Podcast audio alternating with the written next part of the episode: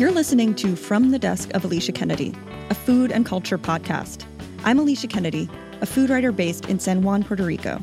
Every week on Wednesdays, I'll be talking to different people in food and culture about their lives, careers, and how it all fits together and where food comes in.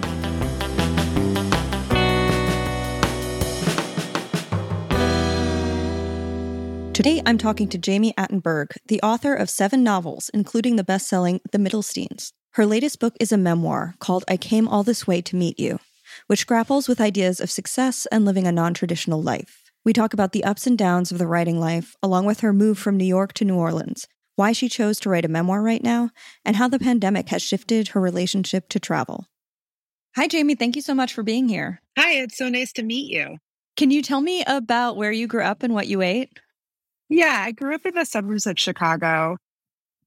I'm 50, so I grew up in the 70s, and I'm Jewish. And so there was an emphasis on deli when we could get it. There wasn't a lot of deli going on out there where I grew up. I grew up in Buffalo Grove, so closer to Skokie is like where they where you could get deli. Um, and then like a lot of Italian food, um, a lot of pizza, a lot of I don't know if you've ever heard of Portillo's before. That is like an yeah, amazing yeah. Chicago chain and the Italian. Ugh, I want it right now just thinking about it. Like the they had this croissant sandwich with Italian beef that was really delicious. Um, not a lot of my mother would be upset to hear me say this, but I do I do not recall having a lot of emphasis on healthy food in my household growing up. We were also latchkey kids.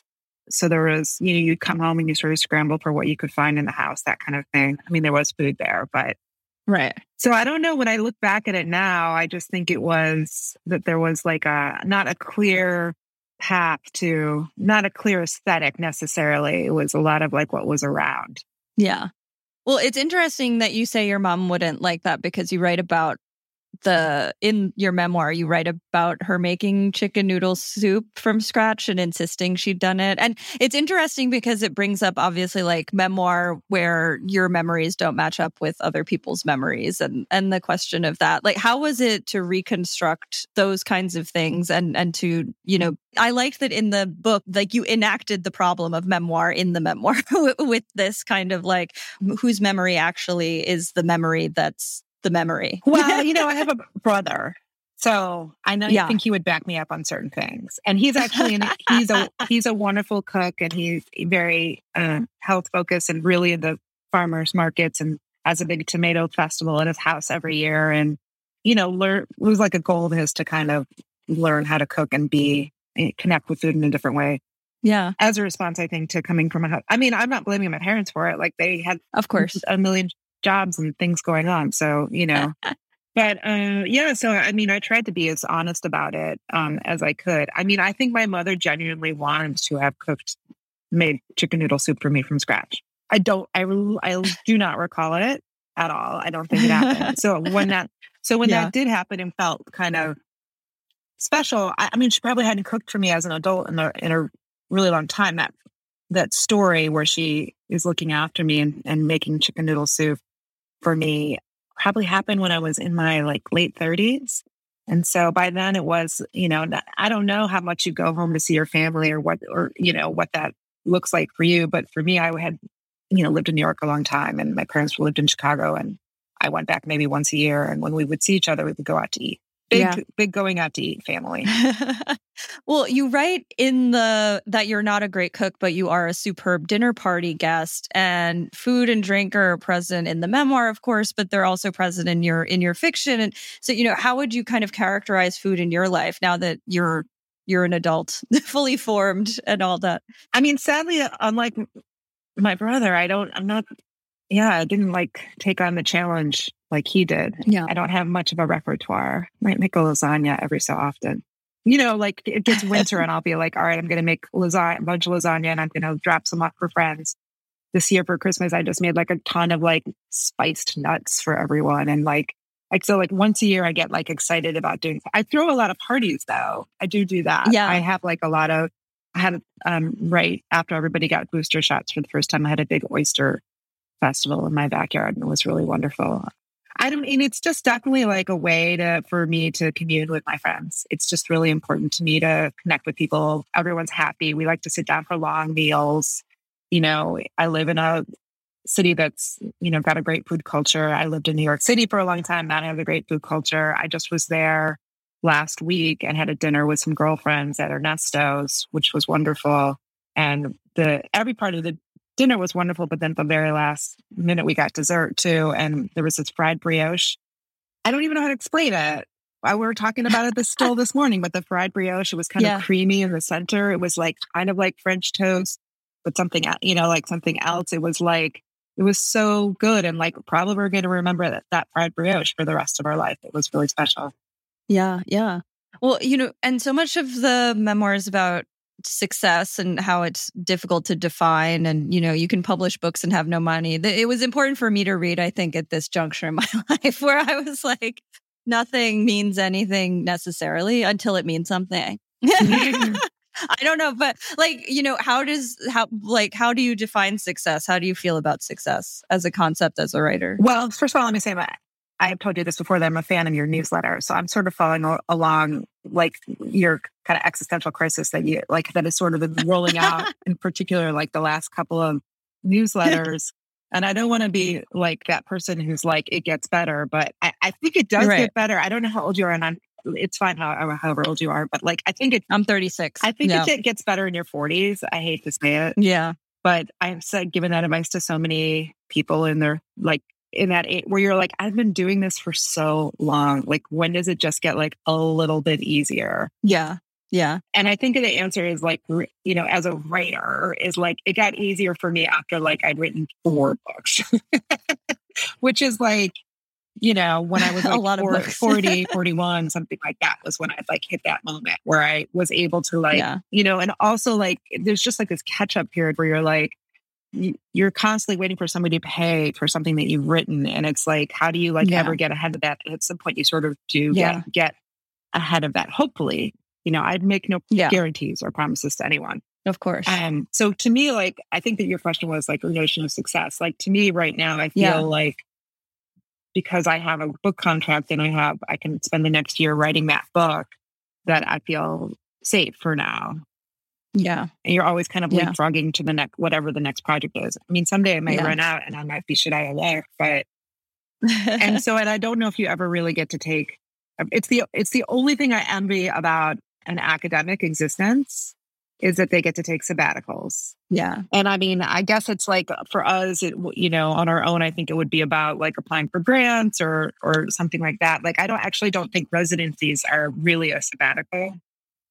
I right, think it's like right. the only yeah. thing that gives you that buys you time is money. Yeah, exactly. It's which is like then you have to do more. Exactly. I mean, you're always catching up. I know. I get it. I get it. Hard. And then if you take time off, you feel bad. But then it's like double. I know. I know. It's all. It's it's really tricky. Yeah. But I think it does. I think it slowed down a little bit for, for me, or gotten a little bit easier. I mean, part of that was that I let I moved to a city that was more affordable. Yeah. I had, had looked around when I was like 45. So I've been down here for like six six years, um, I looked around and was like, I can't work any harder th- than I am. I can't do any more than what yeah. I'm doing. I'm not really going to make any more money than this unless something magical happens, like somebody makes m- one of my books into a TV show. Like I'm operating at a pretty good level, and I still I'm still yeah. not saving any money, and I'm still not getting ahead. Yeah. So what's the problem yeah. here? And it was New York City. So no, I love you, New York, but you know you're bringing me down. So yeah, yeah. So those were like the, you know, we have to sort of start making certain decisions as we go get older about it. Yeah, and, uh, and you can always go visit New York, of course. Yeah, or wherever.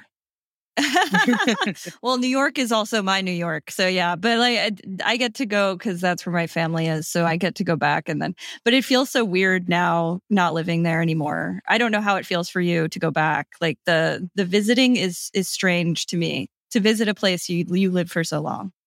Well, I don't go to Williamsburg where I lived for a zillion right. years. I just don't go there because I do sometimes because my my very dear friends out St. Mazie, the bar restaurant there. So I'll go over there and say hi to them. But I don't go to the old apartment building that I used to live in. I don't um I know but I know it's very different there now.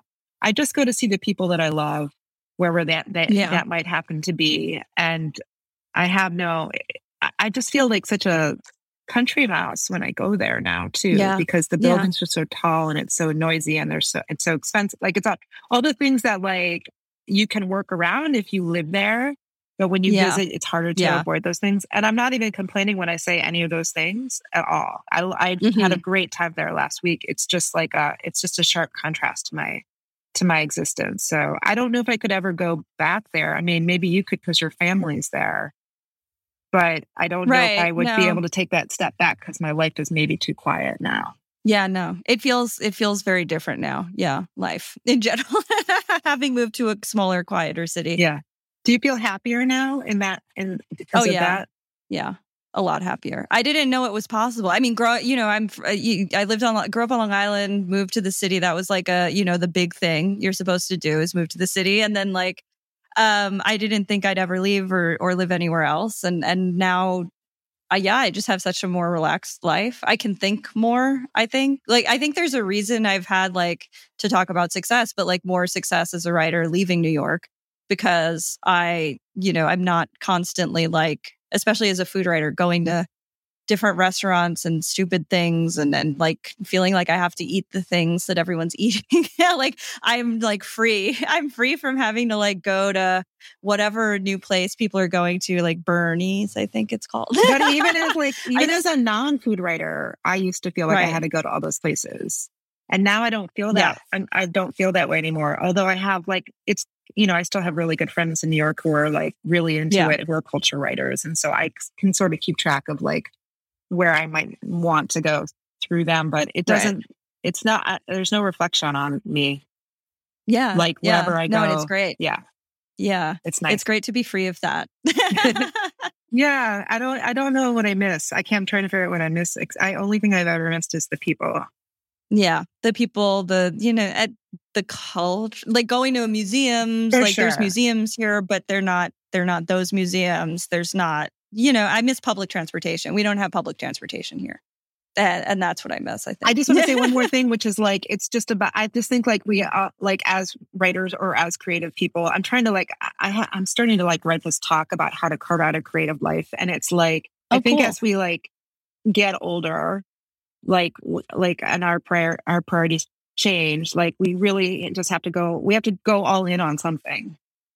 Yeah, we have to Yeah. if we want to like really make it as an as an artist so and you Yeah. can sort of see the people who and this is not a criticism of them but the people who say all right i'm actually not going all in as an artist I'm going in all, all in as like i decided i wanted to have a house in the hamptons or i you know or i've got three Yeah. kids now and i've got you can also by the way be an artist and have three kids but you know you can see like yeah, you know which direction what you know what you're choosing and so it's there's no there's no wrong answer it's it's what it's what's right for you whatever works for you right.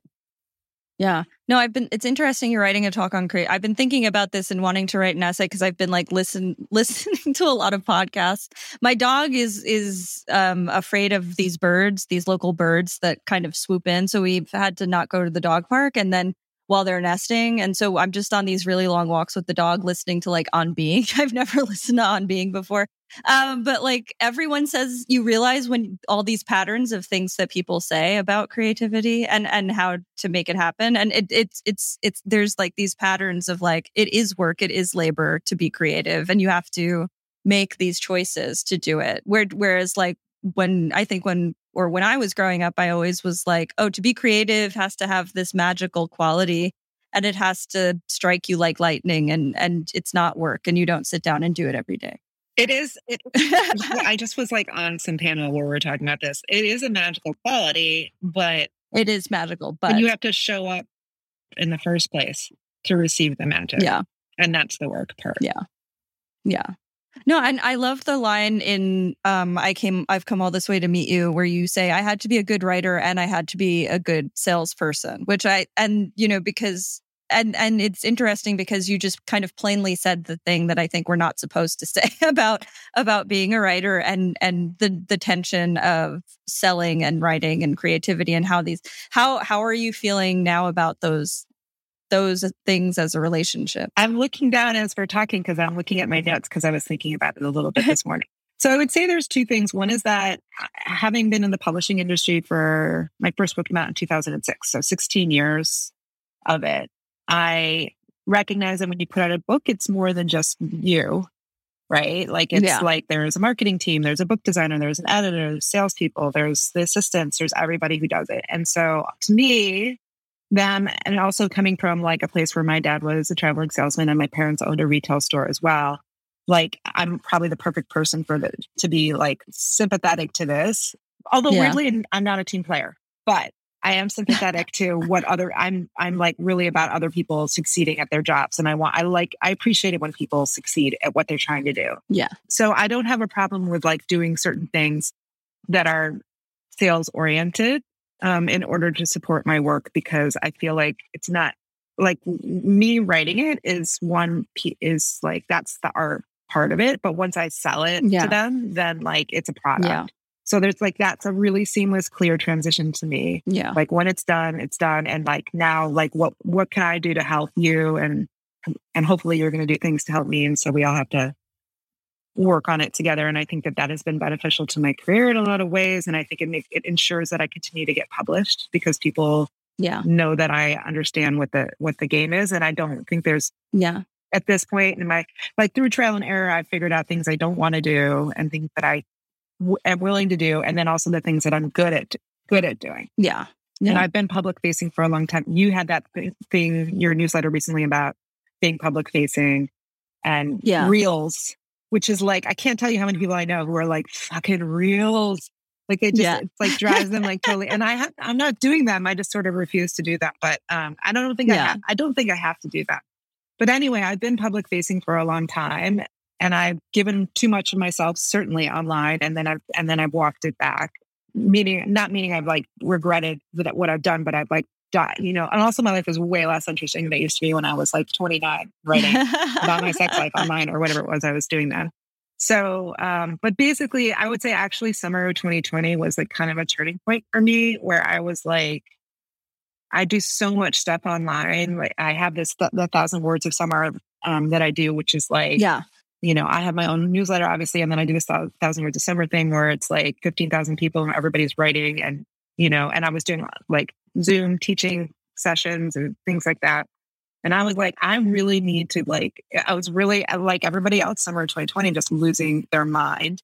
And I really had to Yeah. sit down and like reassess what I was doing, what I wanted the internet to do for me. I was just saying this morning on Twitter that my goal is always to get more out of the internet than the internet gets out of me. Mm, yeah. Right. Yeah. So like I had to like really sit down and like figure out what I was, what information I was willing to put out there, what I wanted to accomplish, all this kind of stuff, especially because we were like really living, we had been living online and now we were really living online and, you know, and so I like made a list Yeah. of things I was, uh, topics that I wanted to put out there. And Yeah. I talked about to myself about how, what kind of help I could provide because that's really Yeah. important to me. I actually think that it's like, I'm, I'm, I mean this in a, in a non cynical way, but I think that if you can figure out w- ways to be positive on, online that, and it be helpful to other people, then it is beneficial to your Yeah. career or the or your project. Yeah. I think of it as project, right? Like the project of Yeah.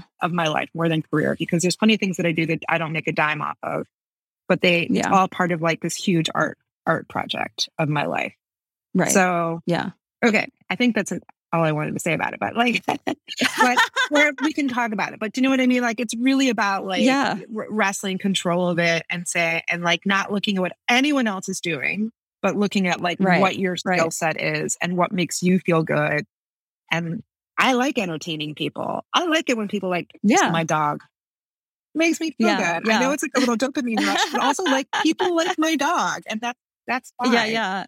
So I I just want to like I I just would rather be I just would rather be positive online than not positive online. No, yeah, I think I'm learning this too. There is, th- it doesn't help anybody to be, you know, shit talking or or negative or yeah, and it's just it's hard for me as a as a mostly negative person. But I don't know if I, but anyway, yeah, Yeah, you're a truth teller. I'm a truth teller too. It's not that I'm not ever negative. I you know yeah, I think you have to be honest about it, and especially as like a thinker, you know, and a participant in culture, like that kind of thing. But where you focus Yeah. your really choose to focus your energy. That yeah. sounds very yeah. hippy dippy. no, you don't, because it's real. Because, you know, I mean, and yeah, we've been on the internet for so long now at this point, everyone, I think. And it's like, but it's so different now and and I think that's the tension that I'm always teasing out is that I used to have a relationship with the internet like you're saying where I got so much more out of it than it got out of me and now that definitely changed. And having you know the considering how to reassemble a positive relationship with the internet where it doesn't feel like a vampire to just open an app is really important but it's difficult because for a lot of people I mean, I guess, or people who weren't on the internet all the time are are here and they they have a voice and they think that they need to like, I don't know, the way people are and be be nasty and like think that that's okay and that sort of thing and like it's out of control, yeah. but it's also like it's too yeah it's it's so far gone that it doesn't even matter. Exactly, it's beyond me. So I'm just like whatever. I'm just yeah. gonna do the thing that I do, and that's fine. And like they can do what they're gonna yeah. do, and I can't save the world, and you know, yeah. I can only just put out what I can put out because it's too, mm-hmm. it's, it's just, I, I'm not their mom. Yeah. Yeah. or their, or whatever, you know? So yeah, no, but there are a lot of people looking for moms on on Twitter. um, well, why did you want to write an, uh, a memoir now after so many novels? I heard you talking about this on on the Maris Review a little bit. That I didn't really. I don't know why I did it. No, I know. I know why I did it. now I'm just like I'm very shut down about it. I have to admit. So it came out in January 11th. Yeah, where it's April 4th. So it's been out for a little bit. I have I basically like put it out did everything I was supposed to do for the month that it came out. And then, you know, you, you it's like also like two months beforehand. So I do interviews and right. all this other stuff. So it's really like a two to three month cycle. It used to be in the old days that you would have a book, you would do a bunch of stuff a month before it came out. And then you really would talk about it for two, three, four months. And now the yeah. cycle is everything happens before and then one month after, and then the next thing steps in. Yeah. Even like yeah. the biggest sellers in the world, you know, like uh, Hanya Yanagihara's book was like ma- was massive, and I think after a month it was like, okay, she did everything she was supposed to do. Right. Who's ne- who's next on the list? Yeah. Right. So yeah. So anyway, I put in a lot of effort um, around that time, and then I immediately went offline for the month February and worked, which was delightful. Um, I, yeah. And I didn't. I wasn't on Twitter. I was really I wasn't like totally screen free, but I was like, it felt real, real good. Now I'm back on a little bit. And uh, I'm not really answering your question. I am going to answer your question eventually. It's okay. but so now I'm back and I'm going to start doing some touring again and, and think like I'm going to this cool. summer, I'm going to do some stuff and I have some speaking engagements and things like that. So I, I think I'm sort of back in the game. And I thought I would have perspective on it. I, I couldn't write another novel because I had written seven and I was I needed a break from writing mm-hmm. novels. So yeah. my way of taking a break, we don't get to take the sabbatical, was just to write yes. a memoir instead. Which was I actually fortunately I had sold the book before that right before the pandemic hit. So I at least yeah. had that project to work on. And it was like a really poor. I thought I was gonna be writing it here and there. I'd be traveling, whatever. I had just had a book come out. And instead I was just like really living with myself at home, like really like no escaping me while I was writing a memoir. It was a lot. Yeah. I definitely think because I was about to turn 50, that was part of it. Like I, I had some perspective finally, you know, it was really kind of spanning like maybe like 20 years of my life, my writing career, mostly focused on my writing career more than anything else. Um, with little bits of childhood here and there, or little bits of the modern day here and there. I thought I had only been writing part of the truth the entire time that I had been writing nonfiction because I yeah. had 20 years of nonfiction alongside 20 years of writing novels. And I thought that it would be worth it to try and explore these essays that I wrote that were like 1200 words for the back of the New York Times Magazine. Like, what does it look like if they get expanded? Right. You know, or how does it, how do they all fit next to each other? Like a lot of these chapters were like five essays yeah. that kind of were not chopped up, but like was very kaleidoscopic effect in the, um, in the writing of the book. And then there were things that I thought were really important that I would have sworn would have been like huge focal points in the book, like essays I'd written that ended up being just like a paragraph. And, and then I was like done with them. Yeah. Yeah. So it's very, it was really an interesting experience in that way. Like the process of it was actually, I learned so much from the process of it. It was, I learned new things about, about my writing. So, but I guess I, I, I mean, I really think I, I really just thought I needed to try something different, a different genre. And I thought I was ready to write Yeah. about myself. And I don't, it's like, I don't ever want to look at this book again. And right now, right Yeah. now, that's how I feel. Yeah. I don't, I don't even know how to respond to it. I think I get that way with all my books. And then I look back a couple years later and I'm like, wow, that was, I knew a big word or whatever, you know, like that's a really fancy word that I put in there. How did I even come up with that? I don't know what it means now, but, um, but I, yeah, I don't know. I, I can't wait to see. I, I will say that I'm getting really positive responses to it from people. Yeah. Yeah. I'm sure there are people who hate it Yeah. but I have been like getting like really nice emails that are different than the emails that I usually get for my fiction Yeah. because it's me. So they're responding to me personally. Yeah. But it makes me unco- it, a little bit. I mean, it, I, please do it. Send me a nice email about my work. I'm Yeah. happy. I'm happy for it to have meant something to you.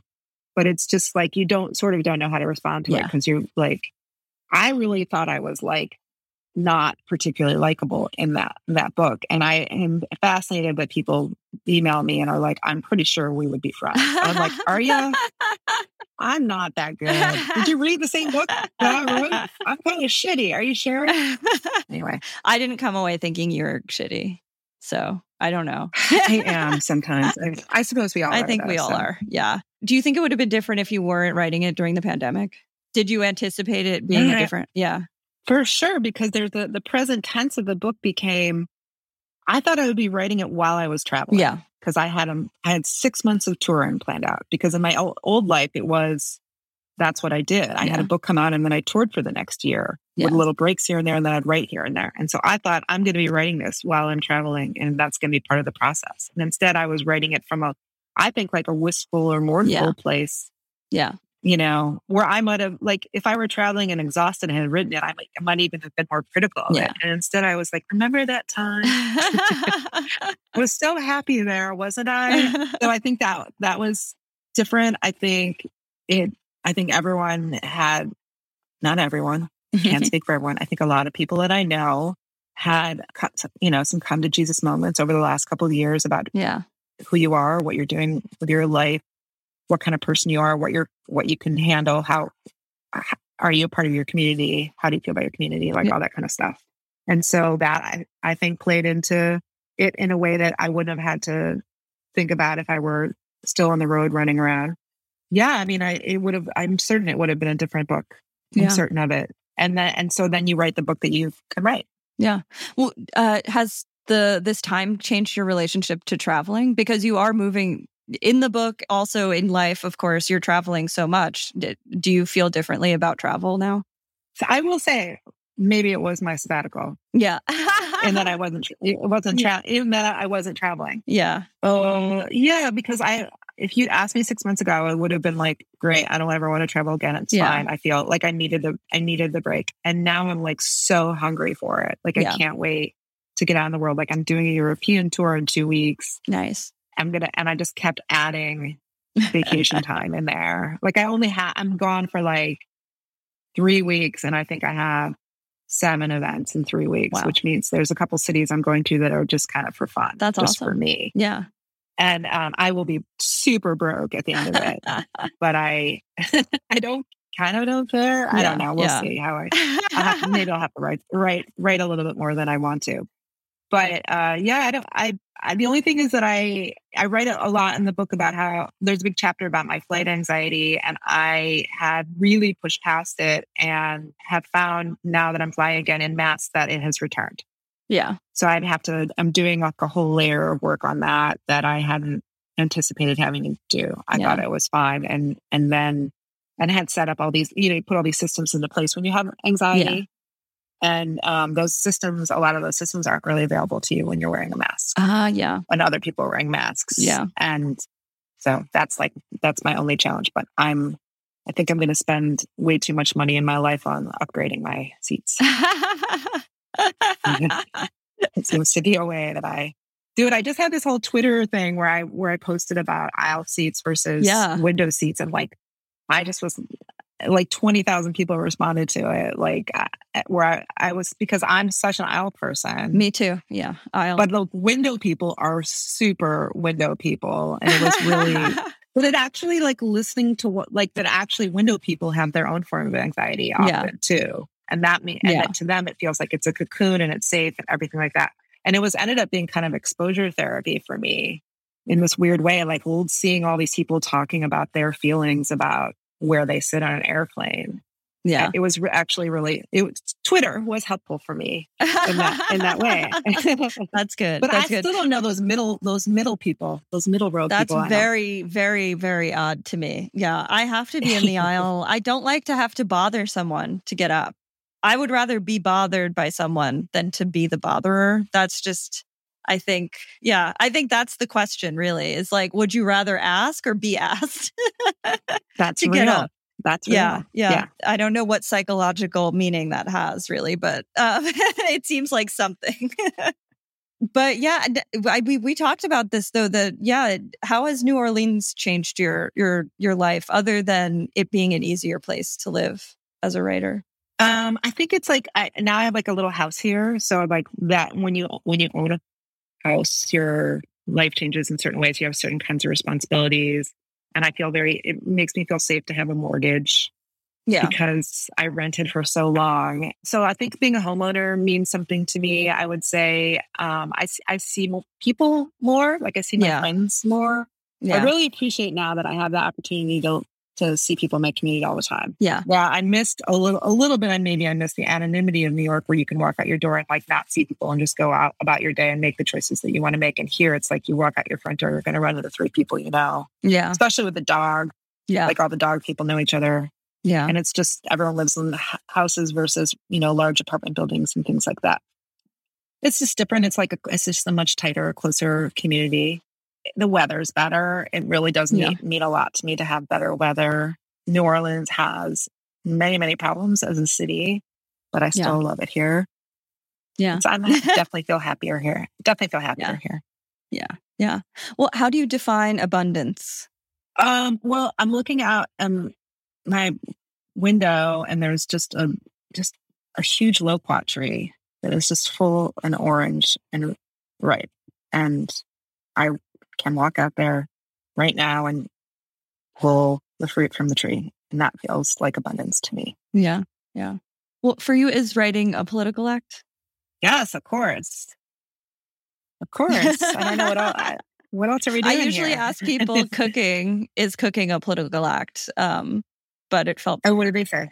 they usually say yes or no. Yeah. But you know, people they'll say that me being in the kitchen isn't political. But I just had a talk with speaking of academics, I, I did a conversation with um a professor, an English professor who has a novel out, and we were talking about this, and she was saying how there's so much labor involved in cooking and i think that when people talk about cooking as as me you know not being political when they're in the kitchen i think that they're you know doing a disservice to their own work maybe I was thinking about how earlier you were talking about writer writing being labor, and there actually has been like an internet discussion as of late about being a novelist being unpaid labor.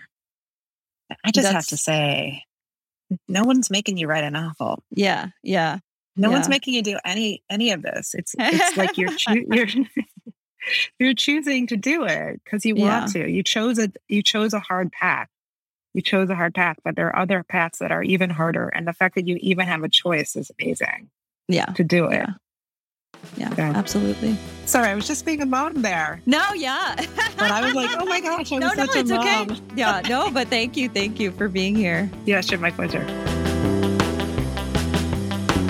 Thanks so much to everyone for listening to this week's edition of From the Desk of Alicia Kennedy.